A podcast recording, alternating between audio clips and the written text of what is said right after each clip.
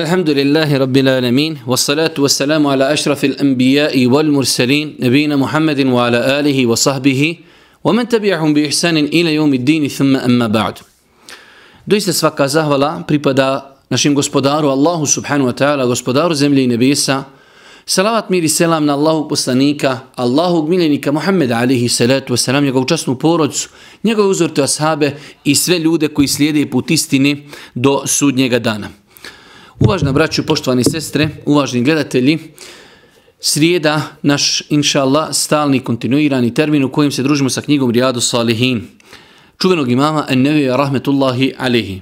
Više puta smo ponavljali, govorili da je knjiga Rijadu Salihin jedna velika, blagoslovljena knjiga koju uzvišen Allah s.w.t. propisao jedan veliki kabul i prihvatanje kod čitateljstva do te mjere da je, ajde da kažemo, knjiga prevođena na mnogo, mnogo svjetskih jezika, skoro, skoro, pa nema kuće u kojoj nema knjiga Rijadu Salihin. Mi se već dugo vremena družimo s ovom knjigom, došli smo do poglavlja izricanje hvale i zahvale uzvišenom Allahu na 619. stranici za one koji imaju ovu knjigu. Imam Ennevi Rahmetullahi Alehi, nakon što je u prošlom, predavo, prošlom poglavlju e, govorio o znanju, o nauci i mi smo dva potpuna predavanja govorili komentarišujući argumente koji govori o bitnosti nauke u islamu, prelazi na drugo poglavlje i kaže izricanje hvali i zahvale uzvišenom Allahu. Kao da želi da kaže, o ti koji čitaš ovu knjigu Rijadu Salihin, u nastavku ću ti spomenuti argumente u kojima ćeš vidjeti, naučiti i spoznati kakvo mjesto u islamu ima zahvala uzvišenom Allahu subhanu wa ta'ala. Moje neko ako bi ga smio nazvati, ako ja neko kao mlađa osoba smije imati pravo na neko svoje životno iskustvo, onda definitivno moje životno iskustvo jeste da je ključ dunjalučkog uspjeha da je ključ dunjalučkog uspjeha zahvala uzvišenom Allahu subhanahu wa ta'ala na blagodatima kojima je uzvišeni Allah te barka wa ta'ala počastio svoje robove. Zato e, smatram da je odno ovo jedna velika tema, iako nemam u ovom poglavlju mnogo argumenta e, koje imam, ne bih citirao definitivno u islamu, postoje mnogi argumenti koji ukazuju i govori o zahvali Allahu Đelšanu, mi ćemo cijelo večerašnje predavanje posvetiti govoru o ovoj tematici zbog bitnosti ove teme. Prva stvar stvar, e, kratko ćemo prokomentarisati ajte i hadise koji govori o ovoj tematici koju imam nevi spomenu u ovom poglavlju, a nakon toga ćemo ako Bog da generalno i općenito govoriti o samoj zahvali.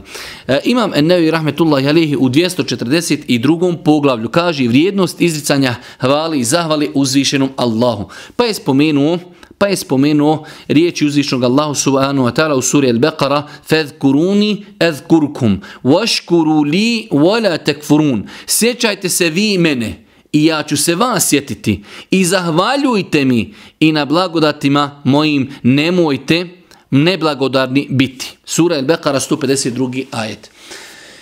Imam Nevi Rahmetullah Jalih ovaj ajet je E, spomenu Allah najbolje zna, ali na prvom mjestu iz razloga što uzvišen je Allah subhanahu wa ta'ala u ovom ajetu kaže vaškuru li u naredbenoj formi kaže i meni zahvaljujte. Na početku ajeta Allah subhanahu wa ta'ala kaže sjećajte se vi i mene i ja ću se vas sjećati. E, islamski učenjaci u pogledu toga mu Fesiri Kur'ana imaju različite stavove šta znači sjećajte se vi mene pa ću se i ja vas sjećati. E, mi nećemo sad nešto mnogo komentarisati šta to znači. Neki učenjaci su kazali sjećajte se vi mi, mene sa pokornošću onim što sam vam naredio. Ja ću se sjetiti vas da vam oprostim vaše grijehe. E, postoje i druga neka tumačenja. Ono što je nama interesantno e, jeste ovdje da je uzvišen Allah kazao sjećajte se vi mene i ja ću se vas sjetiti i zahvaljujte mi. Vaškuru li u naredbenoj formi uzvišen Allah subhanahu wa ta'ala obraća se e, obraća se svojim robom i kaže budite meni zahvalni.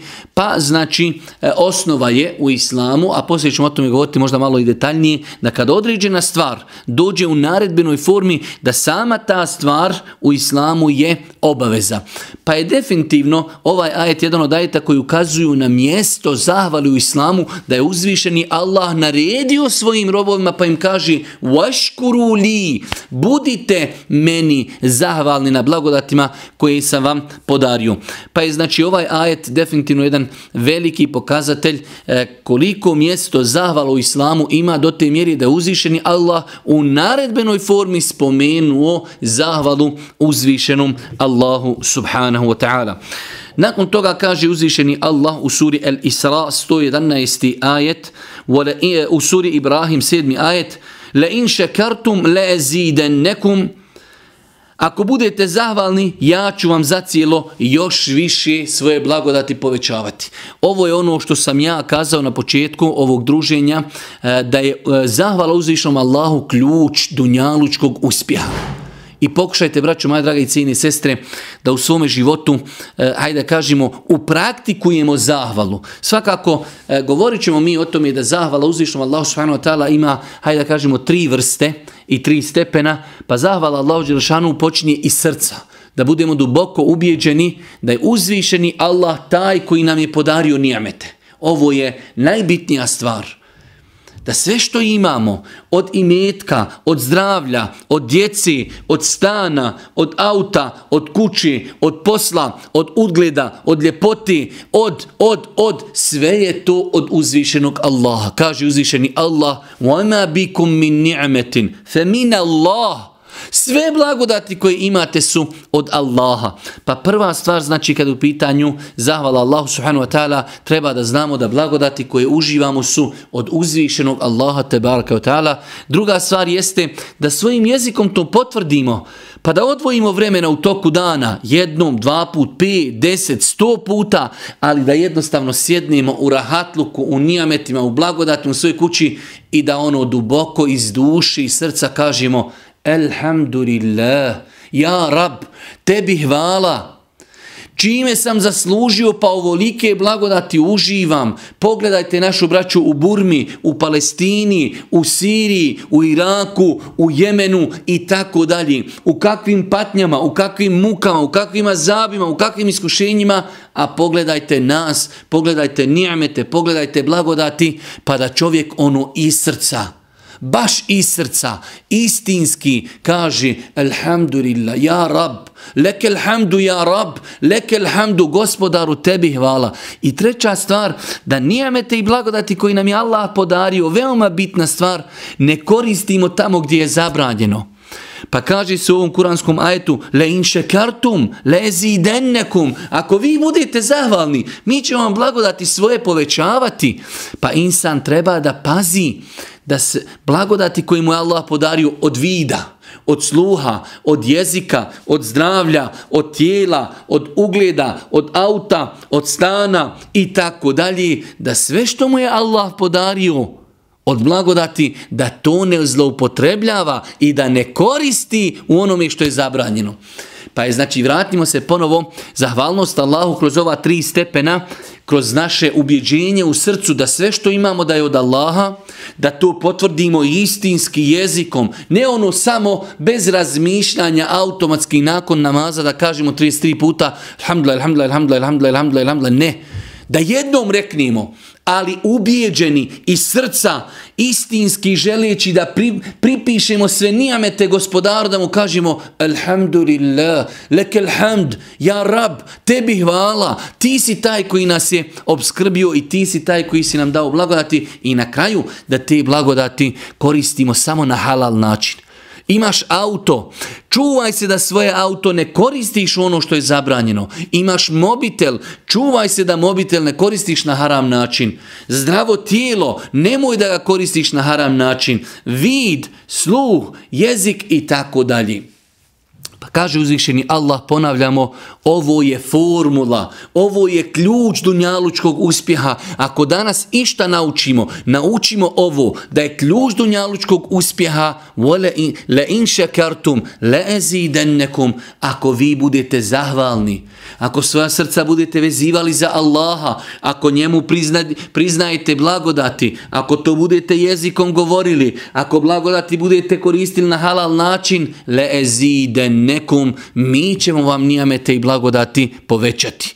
Ovdje svakako moramo pojasniti onaj poznati ljudski fenomen, a to je Nerijetko nam se dešava da vidimo da čovjek ima mnogo, pa mi jednostavno na to gledamo kao sa vidom prezira. Ne, sve dok je čovjek zahvalan i blagodati mu se povećaju i njegova zahvala se povećaju, to je u redu sve dok imate nijamete i blagodati i te blagodati pripisujete Allahu i zahvaljujete jezikom i koristite i na halal način, nemojte se bojati za dunjaluk. Neka dolazi, koristite ga na halal način.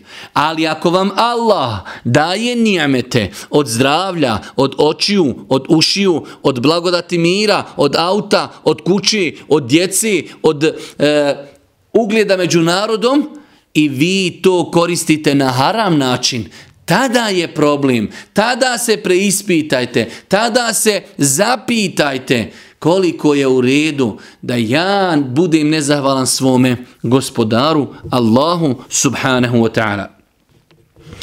Nakon toga i imam e, e, Ennevi spomenuo je treći ajet sure Isra gdje kaže e, uzvišeni Allah وَقُلِ الْحَمْدُ لِلَّهِ i recite hvala Allahu.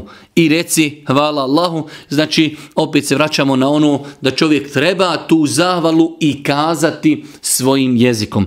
Nakon toga posljednji ajet u ovom poglavlju jesu riječi uzvišnog Allaha subhanahu wa ta'ala u suri Yunus, deseti ajet wa akhiru da'wahum anil hamdulillahi rabbil alamin. I njihova posljednja molitva je i dova tebi. Tebe, Allaha, gospodara svjetova, hvalimo i E, tebi se zahvaljujemo, jeste da će stanovnici dženneta i oni, znači na, na, u džennetu neće biti namaz, neće biti obaveza, ali stvar koja će ostati jeste da će se zahvaljivati uzvišenom Allahu subhanahu wa ta'ala na svim blagodatima koje im je podario kako na dunjalku, tako i na ahiretu. Nakon toga,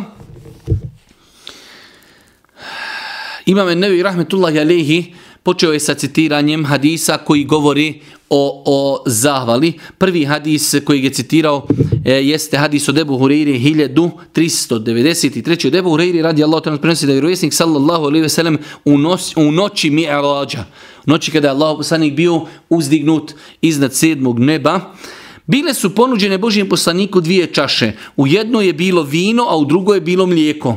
Pogledao ih je pa je odabrao mlijeko. Nakon toga Melek Džibril a.s. reče Hvala Allahu koji te uputio na ono što je prirodno. Da si odabrao vino, tvoj bi umet skrenuo s pravoga puta. Hadis bilježi ima muslim. Ono što je nama bitno, Zbog čega je imam muslim, e, imam nevi rahmetullah i alihi, citirao ovaj hadis, jeste i činjenica da I sam Džibril alaihi salatu wasalam, pogledajte ovdje njegovo obhođenje, kada je Muhammed alaihi salatu wasalam, ponuđena mu je čaša u kojoj je bilo mlijeko, u kojoj je bio alkohol, pa je Boži poslanik vidio pa je odabrao mlijeko, pa kaže Alhamdulillah, Hvala, to je, to je dobra stvar, to što si ti uradio, to je ispravno dobra stvar. Zahvaljujem Allahu koji te je uputio na to da si odabrao pravu stvar.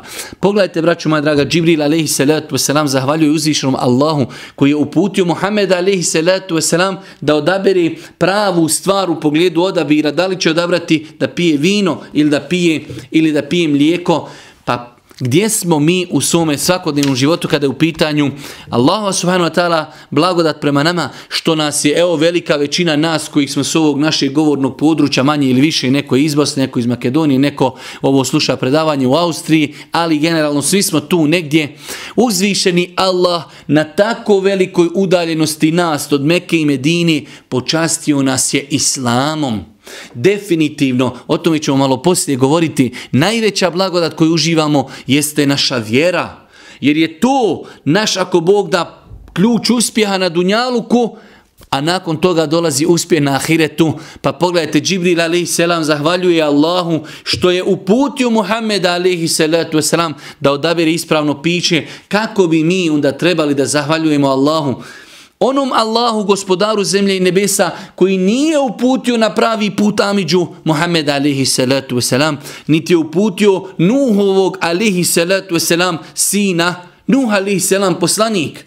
Vi znate koliko je mjesto kod uzvišnog Allaha, mjesto poslanika kod uzvišnog Allaha. A Nuhov alihi salatu selam sin nije primio islam. Nije ga Allah počastio islamom a nas je Allah počastio islamom.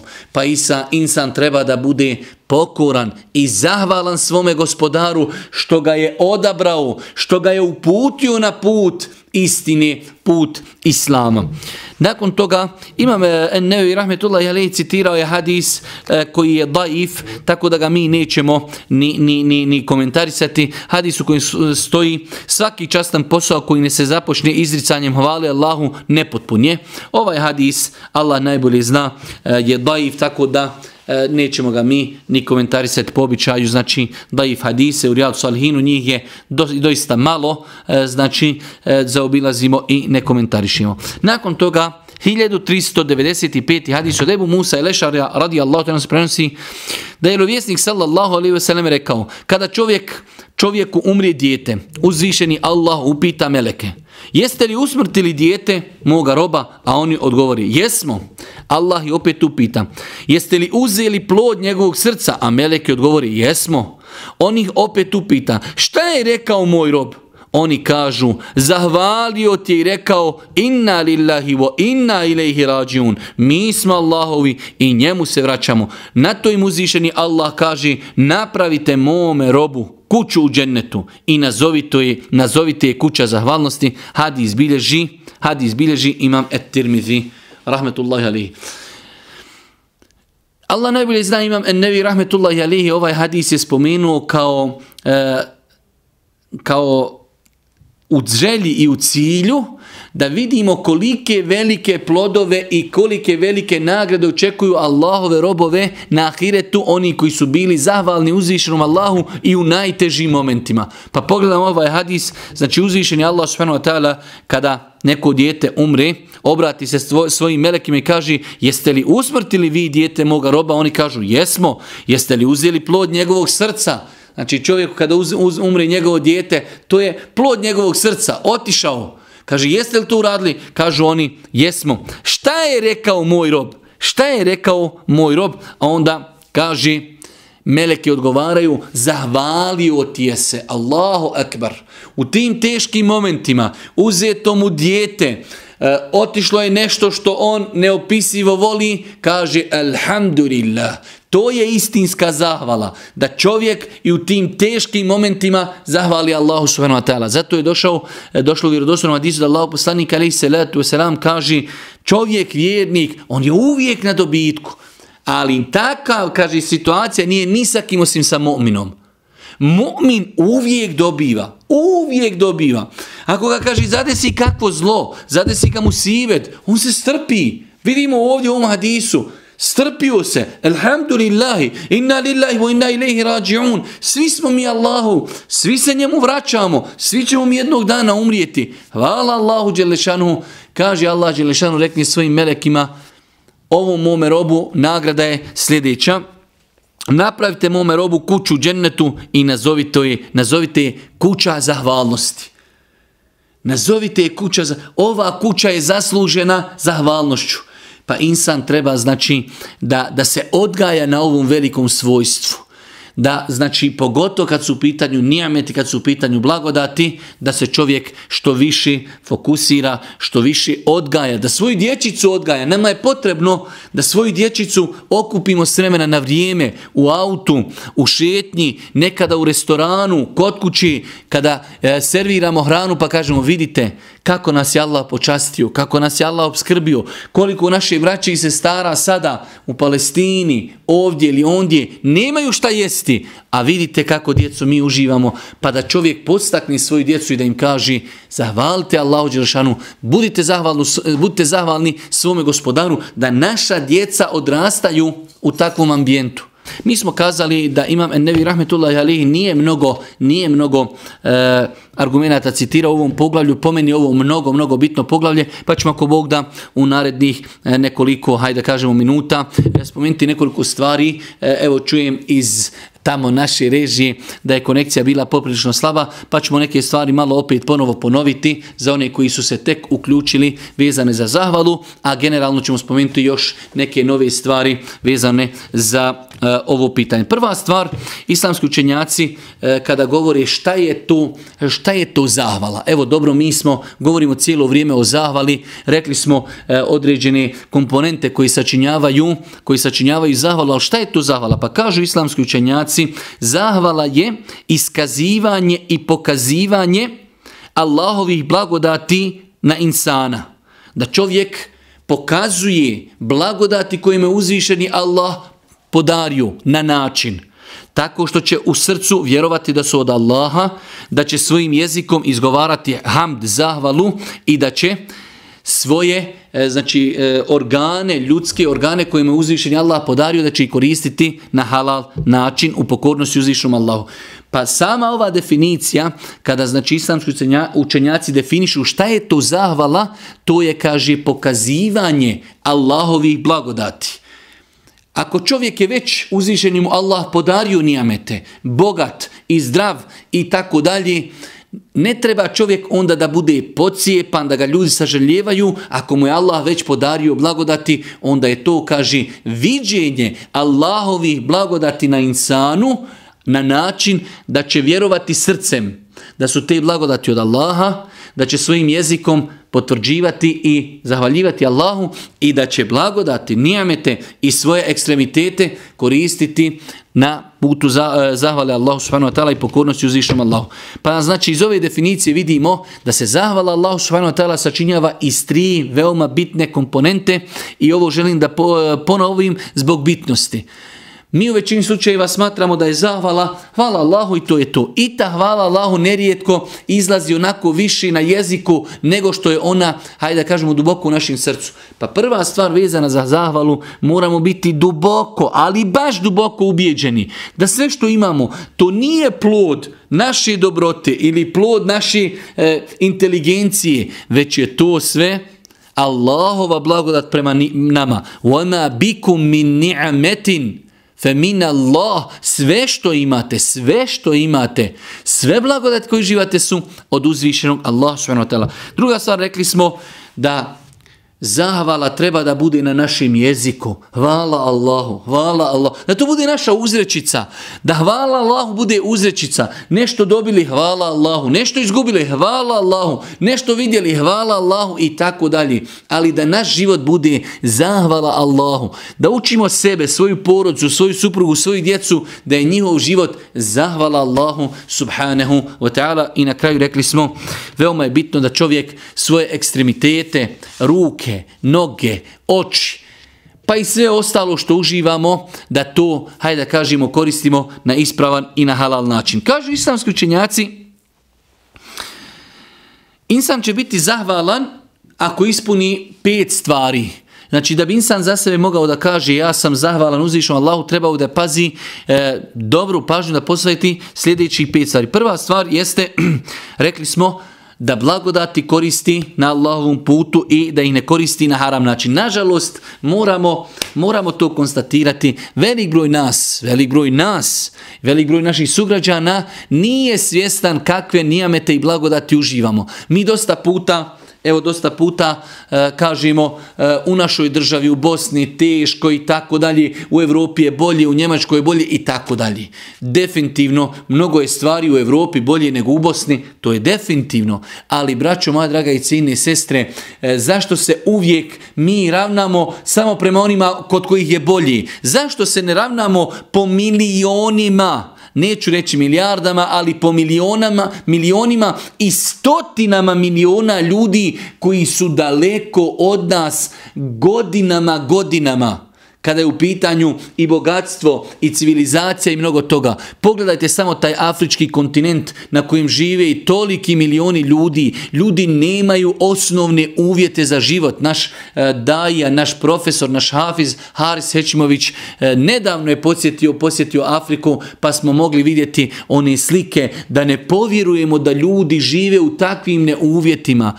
Ljudi prolaze kilometre i kilometre da bi, da bi dobili mutnu mutnu vodu, ne da bi dobili čistu vodu, da, da bi dobili mutnu vodu.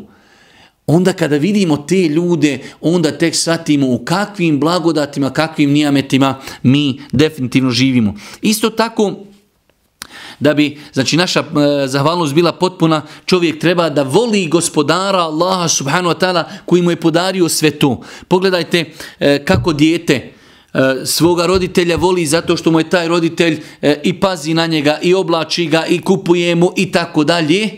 Koliko bi onda mi trebali da volimo svoga gospodara Allah subhanahu wa ta'ala koji sve te blagodati koje mi uživamo nam je dao, a toliko blagodati nam je dao, kaže uzvišeni Allah, kada bi vi brojali Wala in ta'uddu ni'mata Allahi la tuhsuha. Vi kada bi brojali Allahove ni'mete i blagodati, vi ih ne možete prebrojati.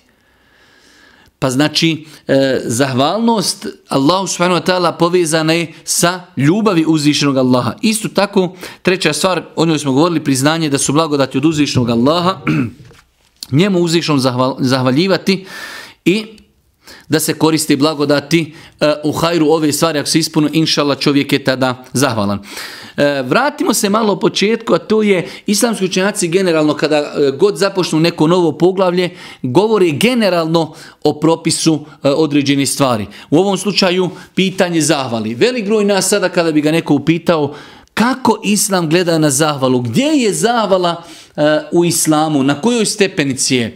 Da li je to nešto pokuđeno? Da li je to nešto zabrajno? Da li je to nešto povalno? Ili je to nešto što je obaveza?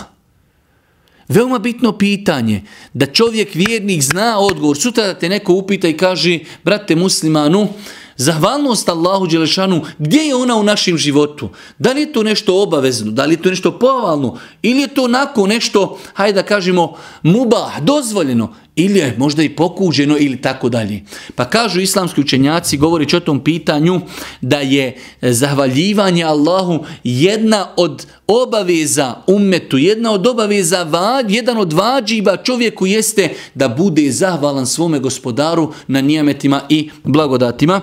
Pa smo citirali onaj kuranski ajet koji islamski učenjaci spominju kao dokaz da je e, zahvalnost Allahu vađib i obaveza, gdje Allah Đelšanu kaže وَشْكُرُوا لِي budite meni zahvalni, a spomenuo je to u naredbenoj formi. U drugom kuranskom ajetu Allah Đelšanu kaže وَشْكُرُوا لِلَّهِ إِن كُنْتُمْ إِيَّهُ تَعْبُدُونَ Allahu zahvaljujte ako vi njemu robujete. Pa je ovdje uzvišeni Allah subhanahu wa ta'ala robovanje Allahu povezao sa zahvalnosti uzvišenom Allahu. Pa su kazali islamski učenjaci generalno gledajući zahvalnost Allahu subhanahu wa ta'ala je jedna od obaveza vjerniku pa bi čovjek shodno tome trebao, hajde da kažemo, shodno svome vremenu, prostoru, mogućnosti, ali da što više zahvaljuje Allah s.w.t. kroz u prizmi ona tri postupka i srcem i riječima i svojim postupcima.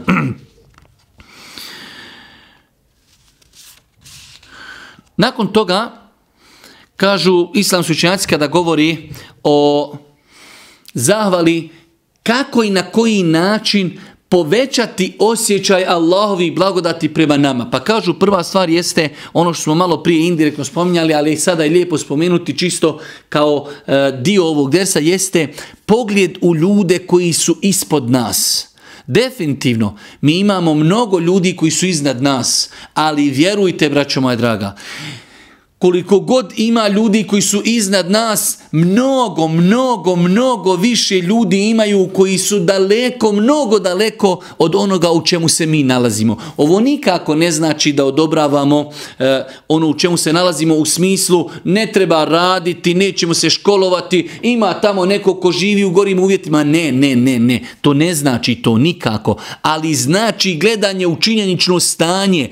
Činjenično stanje jeste da mi se nalazimo u blagodatima i to ogromnim blagodatima, a činjenično stanje jeste da ljudi u jednoj Africi i ne znam gdje drugo žive daleko, mnogo daleko od nas o faktorima, zašto su oni siromašni, zašto smo mi bogati i možemo li mi biti bogati, možemo li imati više blagodati, to je nešto drugo. Svakako da treba da se trudimo na Dunjaluku, da živimo što ljepšim lagodnim životom, ali govorimo s aspekta blagodati, E, kako ćemo povećati zahvalnost Allahu Đelšanu da se sjetimo i da pogledamo one ljude, da nekada otvorimo određene dokumentarne emisije koje govore o Africi i mnogim drugim mjestima, znači u svijetu gdje ljudi bukvalno nemaju šta da jedu, nemaju vode da piju, da ne govorimo o odjeći, o autima, o mobitelima i tako dalje.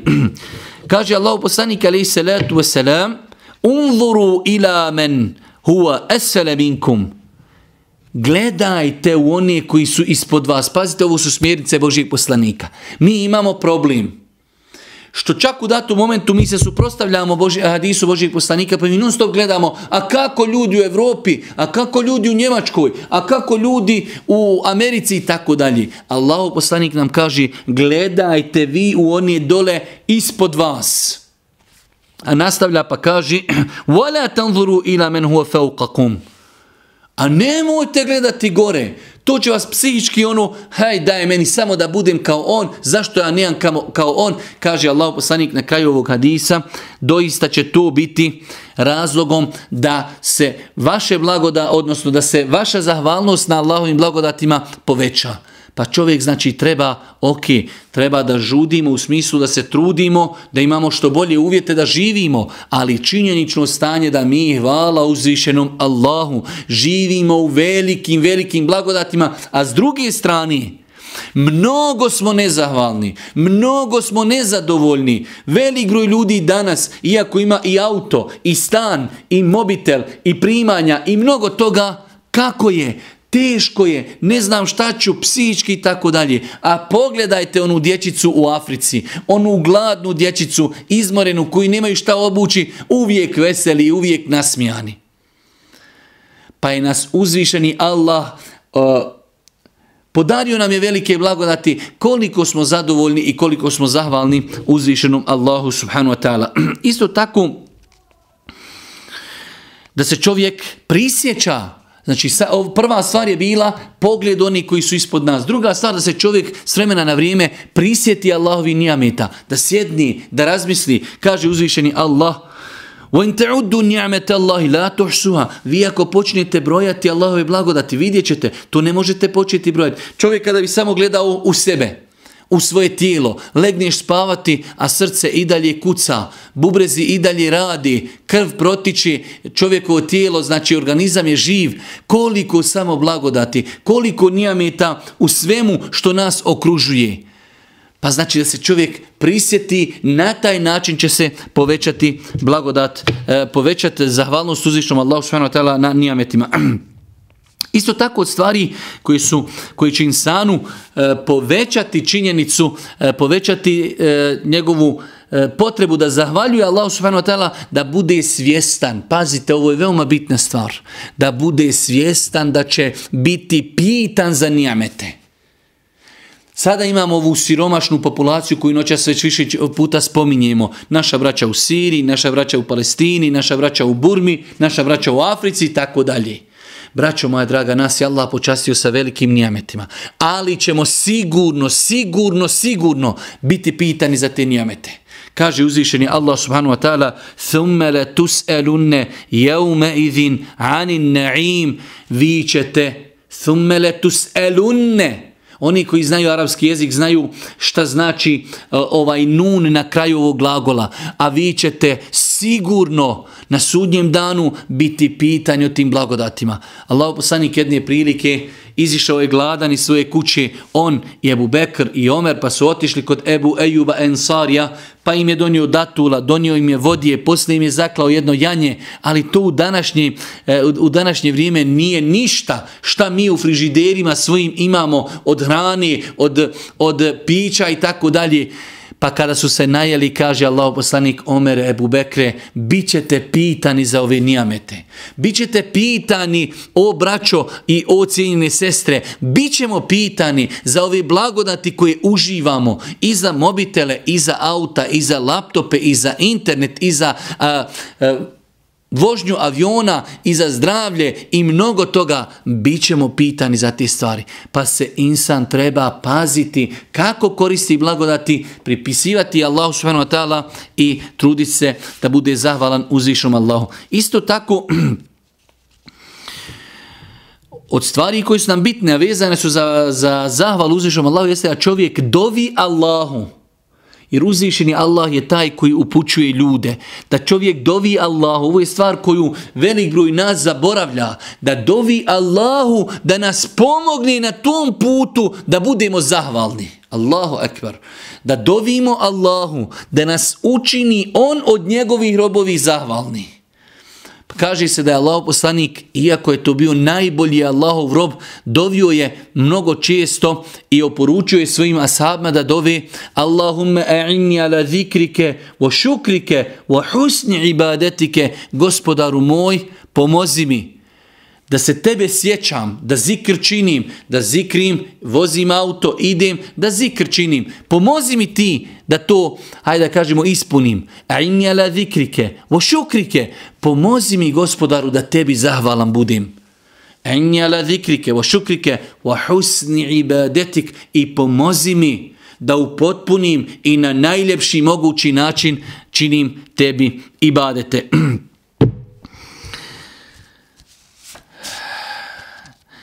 Nakon toga ostaje nam, ostaje nam samo nekoliko pitanja i time ćemo ako Bog da i završiti naše predanje. Prva stvar, rekli smo da je jedna od najvećih blagodati e, koja proizilazi iz zahvalnosti uzvišnom Allahu povećanje blagodati. Pa ako insan želi da mu se povećaju blagodati, rekli smo da najbolji put jeste zahvalnost Allahu subhanahu wa ta'ala la in shakartum la azidannakum. To je obećanje onoga koji e, nije nikada iznevjerio svoje obećanje. Ako vi budete zahvalni, ako mi u svojim srcima budemo blagodati pripisivali Allahu, ako mi svojim jezikom budemo zahvalni, ako svoje ekstremitete i blagodati koristimo na Allahovom putu, znajte da će uzvišeni Allah svome robu povećati blagodati. Pa ako hoćemo, ako hoćemo ključ uspjeha, ako hoćemo da nam Allah poveća blagodati u kojima se nalazimo, onda je apsolutno jedan od najboljih načina, načina zahvalnost uzvišenom Allahu subhanu wa ta'ala. Nakon toga, Imamo jednu stvar na koju trebamo upozoriti, a to je da, da nekada ljudi, hajde da kažemo, lupaju lončiće i mijenjaju, mijenjaju stvari, pa ćete vidjeti e, da ljudi kao u jednu ruku smatraju pokuđenim zahvalnost ljudima. Ne, mi govorimo znači eh, zahvalnost ljudima u onome što su nam oni uradili, uslugu koju nam je čovjek uradio, svakako treba da budemo zahvalni. Allahu poslanik ali salatu wasalam kaže u vjerodostojnom hadisu, nije zahvalan Allahu, ona insan koji nije zahvalan ljudima. Pogledajte kako nas vjera, eh, kako nas vjera balansira, kako nas eh, odgaja, kako nas uči. Imamo mi zahvalnost Allahu subhanahu wa ta'ala na svim blagodatima koji nam je On podario i niko nam drugi to nije mogao podariti. Islam i iman i oči i uši, niko nam drugi nije mogao podariti nego Allah. Ali ako nam komšija, prijatelj, poznanik nešto pomogne, definitivno treba da, da mu zahvalnimo i pogledajte na kakvom stepenu je zahvalnost ljudima. Imate ljudi koji su u jednu ruku malo kao arogantni, u jednu ruku malo neovisni, šta ja imam nekom zahvaljivati? Allahu poslani kaže i povezuje zahvalnost Allahu sa zahvalnošću ljudima, pa kaže nije zahvalan Allahu, nisi zahvalan Allahu, ako nisi zahvalan i ljudima, pa se čovjek treba odgajati, ako su mi ljudi uradili neku uslugu, treba da im budem zahvalan. To je sastavni dio zahvalnosti uzvišenom Allahu subhanahu wa ta'ala.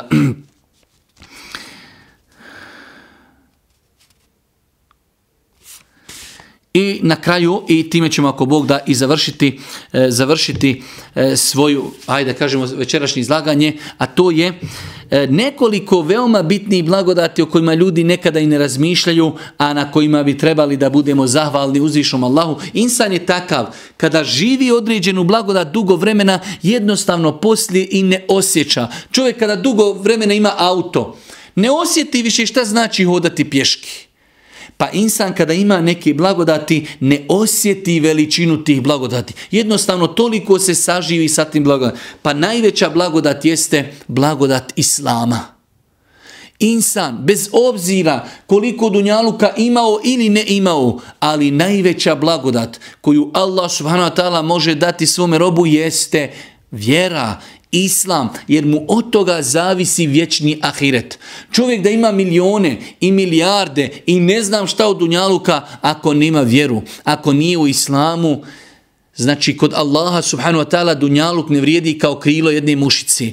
Pa čovjek treba neprestano da sebe i svoju porodcu, svoju, supru, svoju suprugu, svoju djecu, da ih podstiče i kaže, djeco moja draga, najveća blagodat koju nam je Allah podario, iako imamo mnogo blagodati, jeste vjera Islam. Vjera Islam nas uči svemu onome što je dobro. Vjera Islam nas čini da budemo insani, a to je ključ uspjeha na ahiretu. Nemoguće je da čovjek uspije na ahiretu osim putem Islama. Inne dine, inda Allahi, el Islam. Jedina vjera kod uzvišnog Allaha na sudnjem danu koja se privata jeste vjera Islam. Isto tako, uzvišnji Allah e, ljude je počastio e, jednom veoma bitnom stvari koja se vezuje opet za iman, a dosta puta e, nismo svjesni koliko je to velika stvar, a to je islamsko bratstvo. Pogledajte kako je, kako je vjera islam lijepa. Čovjek može biti bogat, može biti siromašan, može biti crn, može biti bijel, može biti ugledan ili manje ugledan, ali kada sjedni sa svojom braćom muslimanima, osjeti slast, osjeti zadovoljstvo, osjeti jednakost, osjeti jednostavno da je istinsko vrednovanje kod Allaha po bogobojaznosti. Inne kramekum inda Allahi etkakum. Pa je to velika blagodat. Blagodat da je uzvišeni Allah s.w.t. počastio mu'mine da su oni braća. Kaže uzvišeni Allah i nemel mu'minune ihve. Samo su mu'mini prava istinska braća.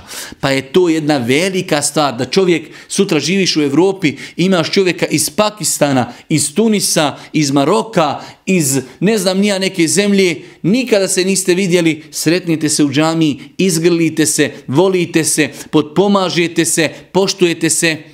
Znači, jedna velika, velika blagodat uzvišnog Allaha. E, treća stvar jesu, jesu e, blagodat koji dosta puta spominjemo, a to je blagodat vida, blagodat sluha i blagodat jezika.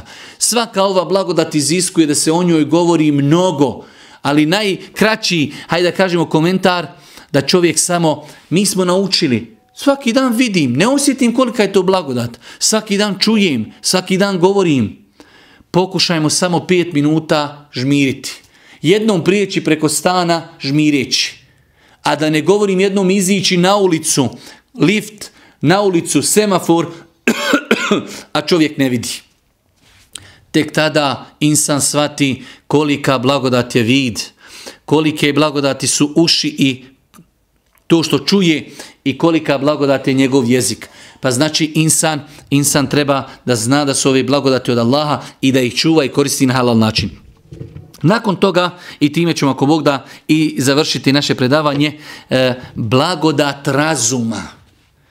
Uzvišnji Allah subhanahu wa ta'ala je insana počastio. Pogledajte koliko je stvorenja oko nas koja nisu razumna. Pa je uzvišeni Allah počastio insana, dao mu je razum. Samim tim razumom čovjek može prvo spoznati svoga gospodara, a nakon toga čovjek može, može razaznati svojim razumom šta je dobro, a šta štetno za njega pa je velika blagodat to što je uzvišeni Allah subhanahu wa ta'ala podario insanu razum. Razum da svati ko je njegov gospodar, da svati kako mu robovati, a nakon toga ispravan razum će razumjeti i svatiti šta čovjeku koristi, šta čovjeku šteti. Molim uzvišenog Allah subhanahu wa ta'ala da nas učini od njegovih robova, oni koji će mu zahvaljivati. Molim ga subhanahu wa ta'ala da nam naše blagodati e, učvrsti, da nam e, ne pokaže naše blagodati onda kada nam blagodati prestanu. Subhaneke Allahumma da bihamdike, šedun la ilaha ilan stakfiruke, ve tubu ilike.